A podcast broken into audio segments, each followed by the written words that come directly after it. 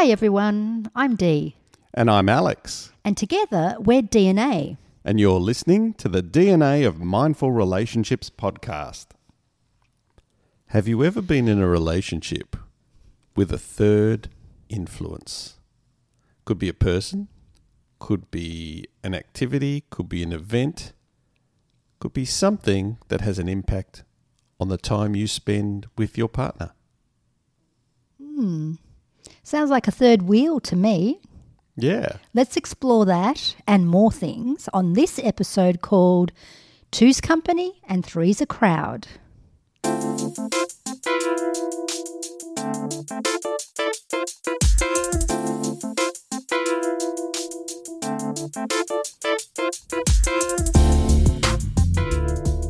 In any monogamous, intimate relationship, there are often people and things that can interfere in the strong connection between two people and become the third member of the relationship.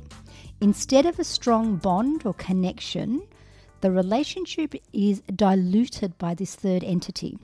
The energy that you need to put into the us of a relationship is shared between three components instead of two. Now, this can include um, having a, a friend, a parent or family member, a child or children, Mother in law? a mother in law, father in law. A mobile phone can be the third entity in a relationship. Here's a good one that often happens quite a bit um, in relationships where work is the third entity.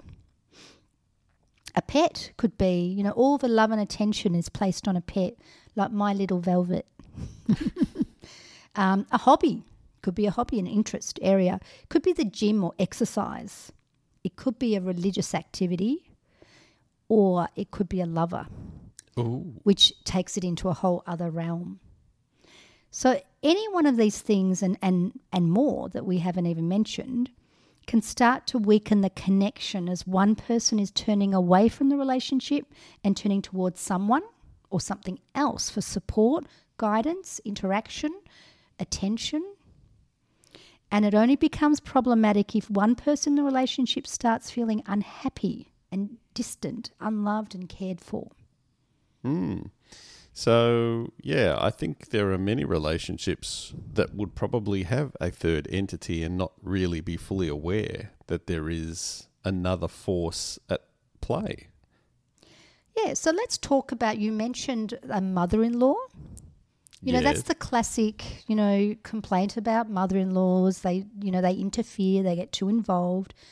So, what were you referring to?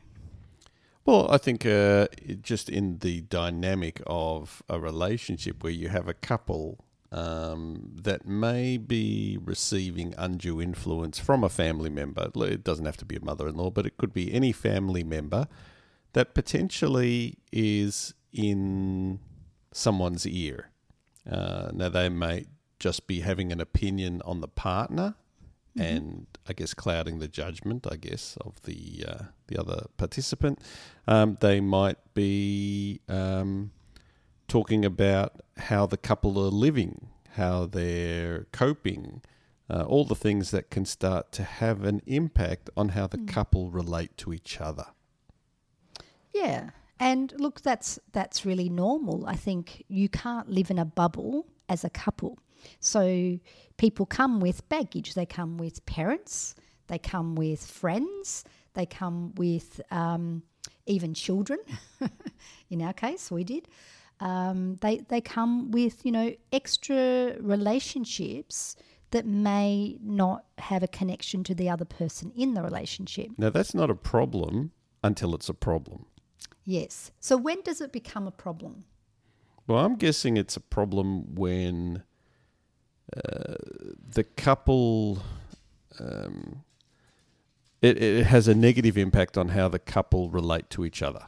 So, for instance, if you have a family member that is in the ear of one of you and is uh, causing you to feel differently or um, cause trouble, I guess. And I don't know how else to define that.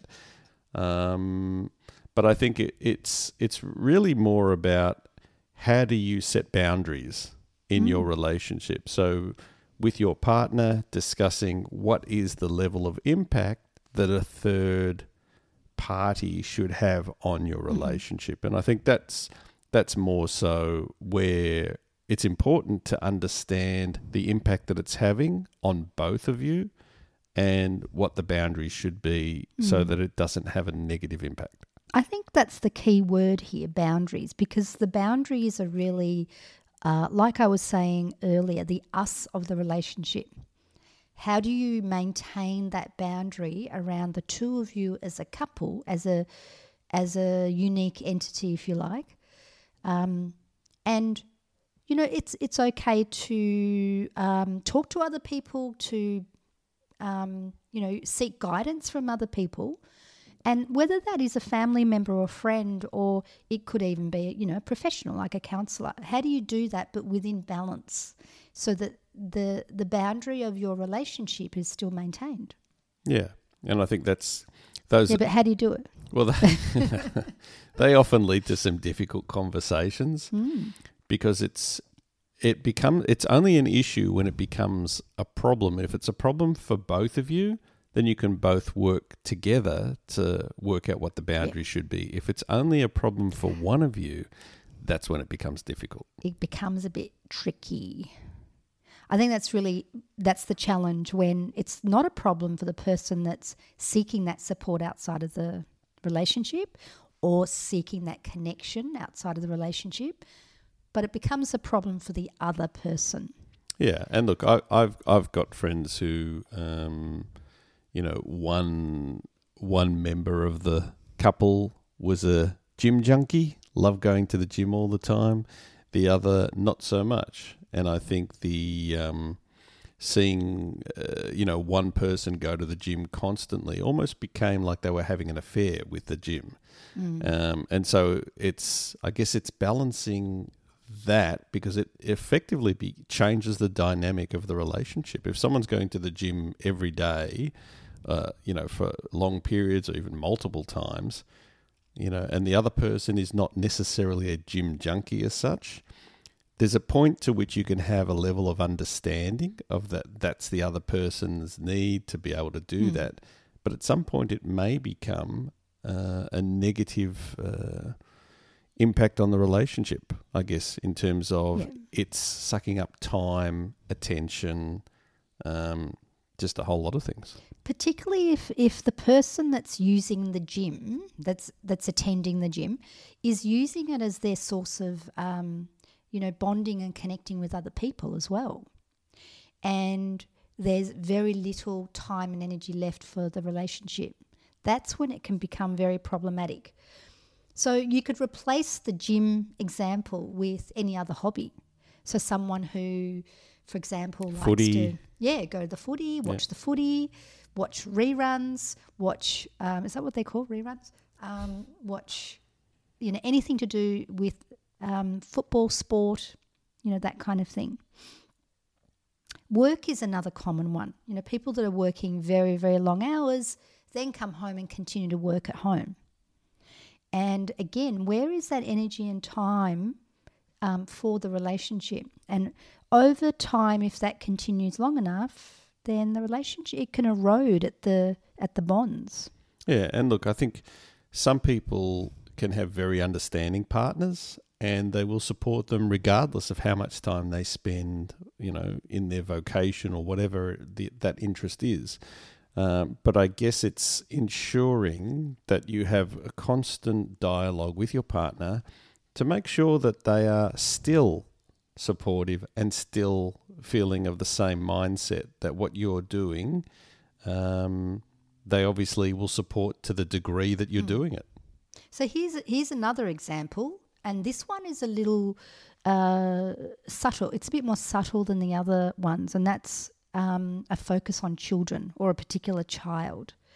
And what we're talking about here is um, forming like a triangle, if you like, between um, one person in the relationship, the child, and the other person in the relationship. And triangles in relationships um, don't work very well. I think we covered that off in the drama triangle, didn't we? Um, slightly different type of triangle, but in this case, it's like all again the energy, the time, the um, the love, the affection, all goes to the to the child in this case, and very little is left over for the relationship. And that can often look that can often happen with a newborn, and that's completely Definitely. understandable, Yeah. right? Uh, so It's normal. yeah, exactly. So the the problem becomes um, when the relationship exists purely to support the children. Um, you know, if one member of the couple is just really still in the relationship because they are there to provide support, time, everything for the child, the other person may feel left out and neglected. And if that's happening and it's happening over a long period of time, to me, it's often a sign that something's not working well within that relationship. So people in that relationship are turning away from each other rather than towards each other. And that that can obviously uh, result in the dissolution of the relationship early on, or that may happen at the empty nest moment in time when there is no other distraction. It could be the sign of the beginning of that process, or it, it could be how, unfortunately, some relationships maintain themselves um, because there is a focus on other things. And in doing that, there's not a lot of focus on the things that really need to be addressed and talked about, unfortunately. Yeah, and I guess look those those things where there's another person that can happen from time to time. Um, those activities that take you away from the house uh, can also happen from time to time. From time to time, but I guess the more insidious uh, types of influence are those within the house that are there all the time, like a mobile phone Ah, now that's a good one. you know, because you're you're still present, but you're not present. Yes. Um, and so the difficulty is that you're you're not there to participate in discussions. You're not uh, present to what's going on. You're really on the screen most of the time in the presence of your partner. And you know that is not always as obvious a problem. Uh, again, until it becomes a problem for one of you. Yeah, so the mobile phone is a, is a tricky one because we all use our mobile phones to um, communicate with our friends, keep in touch with people, but we also use it for work, for emails. Um, pretty much our whole lives are on that phone.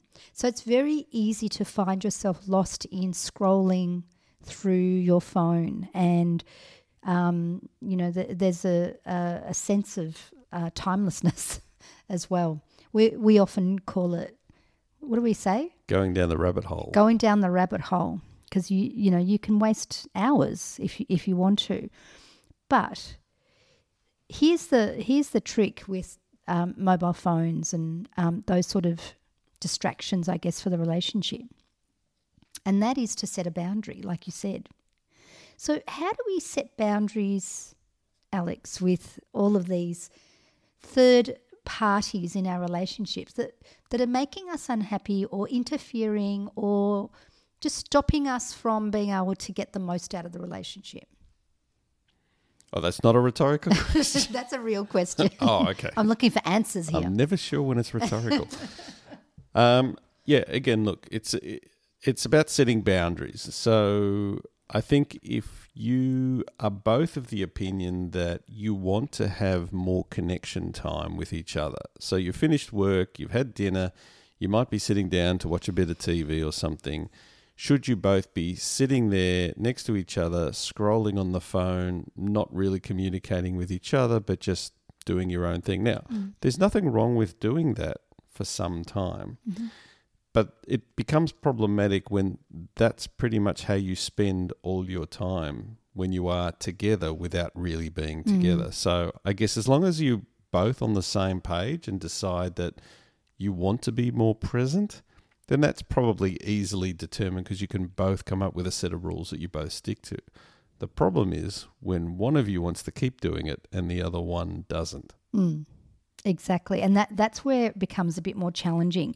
But being able to bring it up with your partner in a in a um, gentle but you know firm way.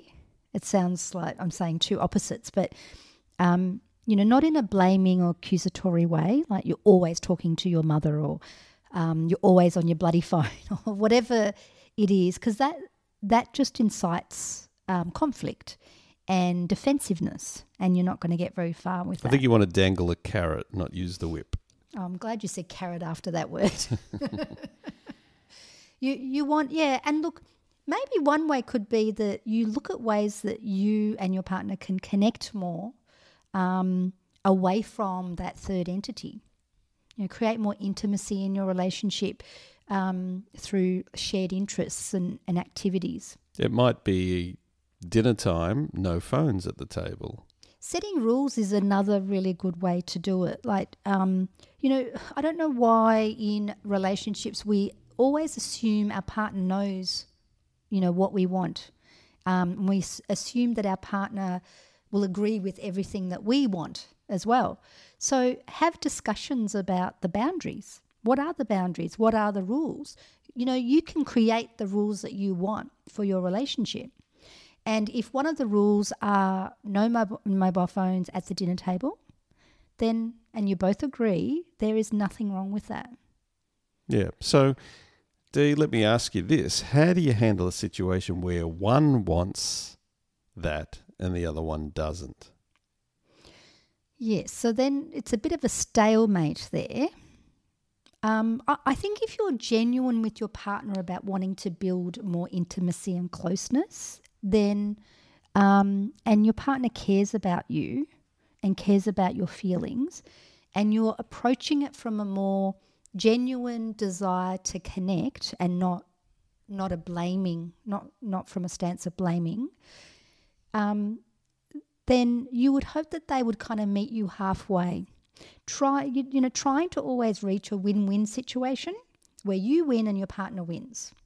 And being creative with how you do that. So, for example, if you suggest the rule of no mobile phones on the table, and your partner says, "Yes, but I need my phone. I might get a you know urgent call," um, then you know maybe say after dinner we can check our phones and then we can put our phones away so that you you know you kind of help with that anxiety of why they might need their phone with them all the time So, let me ask you this. So, there's a, there's a difference between the genders, right? So, and there's a few there? differences. Yeah, one or two. name them well, one of them is that, and this is a generalization, but mm-hmm. guys probably don't need to be in touch with their girlfriends constantly, whereas many ladies have a close friend or a mother or someone that they want to communicate with more regularly. Could be daily, could be two, three times a day, could be a few times a week. So I think from a guy's point of view, it it's not a problem if your partner wants to be in touch with another person quite a lot. But it becomes a problem, I guess, when it's constant, it's all the time, and it's detracting from your relationship together. Um, And- now, I know that's a big generalization. Yeah, it is a generalization because, you know, let, let's use us as an example because, you know, then we're not generalizing. Yeah. I know that when when we started dating that you were constantly on your phone and even when we were eating dinner you would scroll through your phone. Yes, you look surprised. Who, me? I Don't know what you're talking about. You know, I think I started by initially making fun of it, but um, I think you became much more conscious of what you were doing and you were responsive to my request.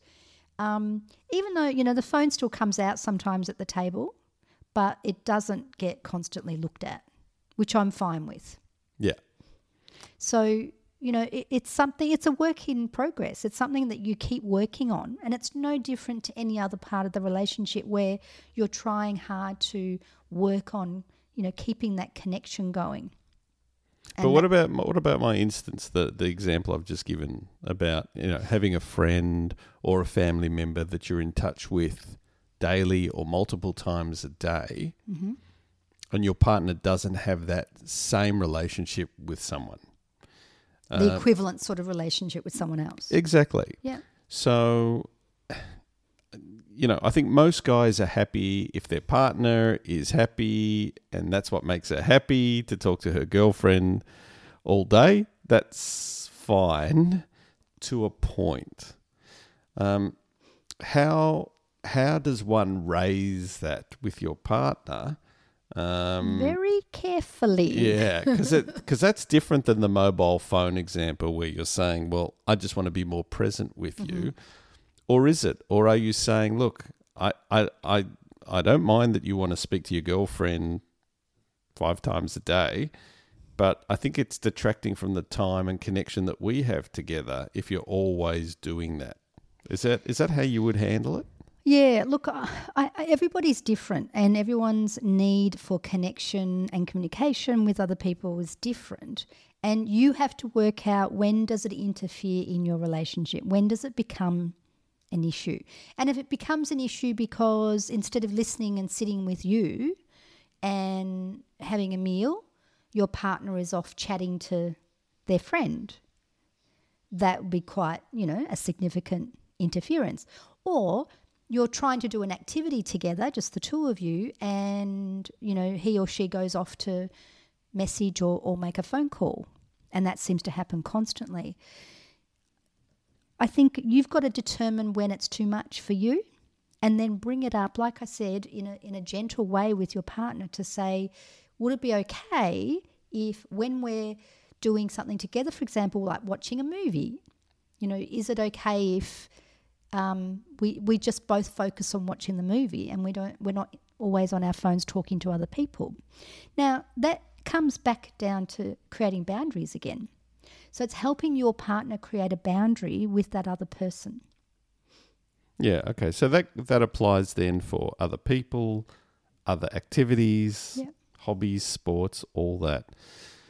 Obviously, where it changes is the the extreme version that you mentioned about maybe having an affair.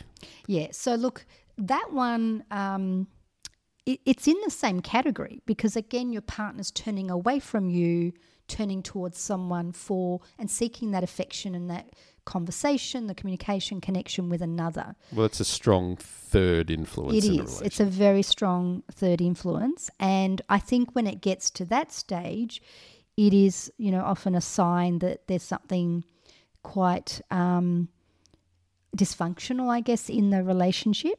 And that person is seeking whatever is missing in another relationship. And, it, you know, it becomes a form of betrayal. But let me ask you this because we're not here talking about infidelity and betrayals, but sometimes for um, if this is quite a significant problem in your relationship can can all those other things feel like a betrayal like if your partner's always on the phone to other people if your partner's always chatting to their mother or their best friend and you know is more open and chatty and um, gives more of their positive selves to that person and not to you is that a betrayal Well, I think it can feel like a betrayal, can't Yeah. it? Yeah. So, you know, it is, it's a third wheel or a third influence in the relationship. And, you know, we're not talking about you have to be exclusive in a relationship, but you, you have to be connected first and the us of the relationship, the you and I, needs to come first before anything else. That includes children. And when I say that, I don't mean you know you don't look after your kids, you don't, Don't feed, feed them, take care of them, um, because then we'd have to call in child protection. However, um, but it, it does mean if you can take care of the unit of you and I, the us of the relationship, and make that a strong bond, everything else will sort itself out around you. So those extra things around you, influences, let's say, or people that want to have a big influence on you, um, they just become those extra positive things in your lives rather than a negative influence. And I think it, what you've just said there is often overlooked because people are trying to put their kids first or whatever it is first. But if you're not solid and strong and secure in your relationship, then that's going to have negative consequences anyway on those other things that you're wanting to assist anyway.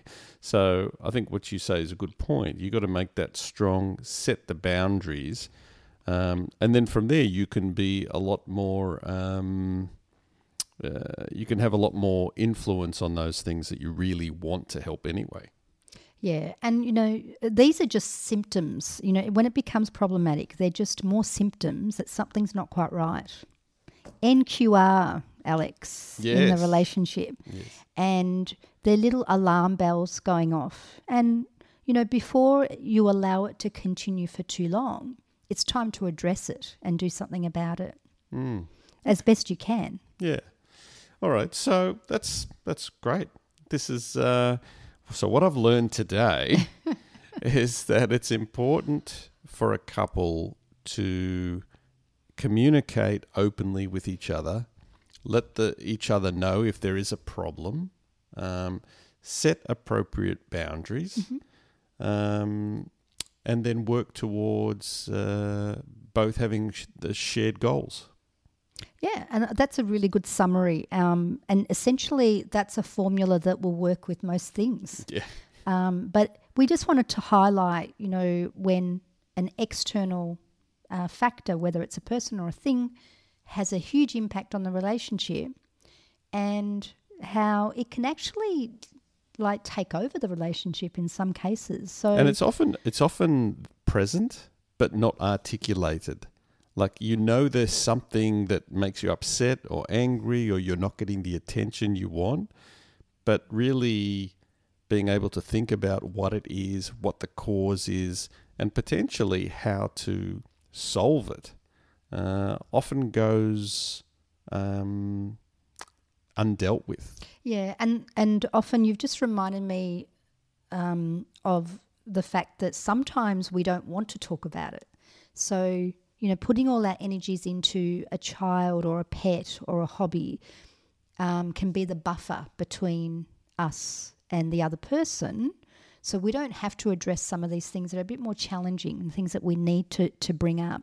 And, you know, it could be important things like we really need to talk about um, how unhappy I feel or the lack of money or, um, you know, the lack of excitement or interest or whatever it is that's disturbing you. So all that energy goes into another thing or person.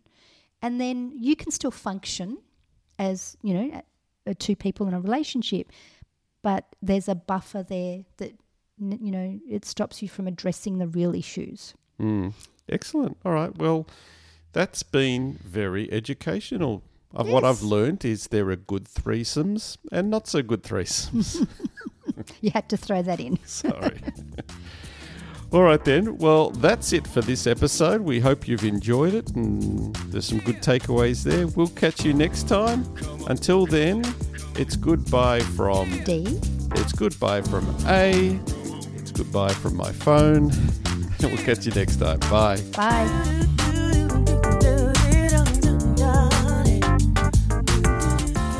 If you like this episode, then please consider subscribing to find out whenever a new episode drops. You can do that on Apple Podcasts, that's a little purple button on your iPhone, iTunes, or Stitcher. You can, of course, go to our website at www.thednaofmindfulrelationships.com or our Facebook page, where you can like us and share our show with your friends. Send us an email to info at the DNA of mindfulrelationships.com and ask us questions or give us feedback or maybe suggest some ideas for some upcoming shows. We look forward to catching you next time, and until then, stay mindful.